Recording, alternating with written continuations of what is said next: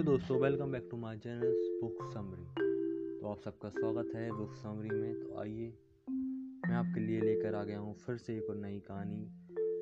इसका नाम है झूठा दोस्त और इसे लिखा है श्री विनायक चतुर्वेदी जी ने। तो आइए, शुरू करते हैं। इस कहानी का नाम है झूठा दोस्त। एक बार की बात है, हिरण और कौआ बहुत अच्छे दोस्त थे। वे दोनों हर दुख सुख में एक दूसरे का साथ दिया करते थे। एक दिन कौए ने हिरण को सियार के साथ देख लिया।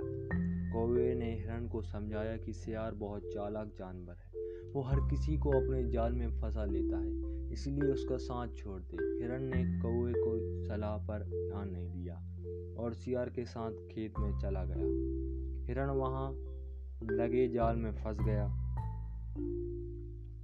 अब सियार उससे कहने लगा, मैं तो किसान को बुलाने जा रहा हूँ।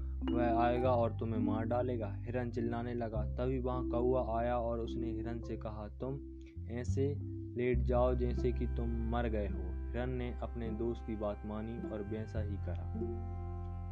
थोड़ी देर बाद वहाँ किसान आया और उसने देखा कि हिरन तो मर गया। यह देखकर तो वह वो बहुत खुश हुआ। किसान ने जल्दी से जाल खोला और जाल खोलते ही हिरन वहाँ से भाग निकला। यह देखकर किसान बहुत गुस्सा हुआ और सियार को खूब मारा और उससे वहाँ से भगा दिया। शिक्षा किसी पर कभी भी आसानी से भरोसा नहीं करना चाहिए, क्योंकि जो लोग चेहरे से मासूमियत दिखाते हैं, वो लोग अंदर से बहुत ही घमंडी और नीच होते हैं।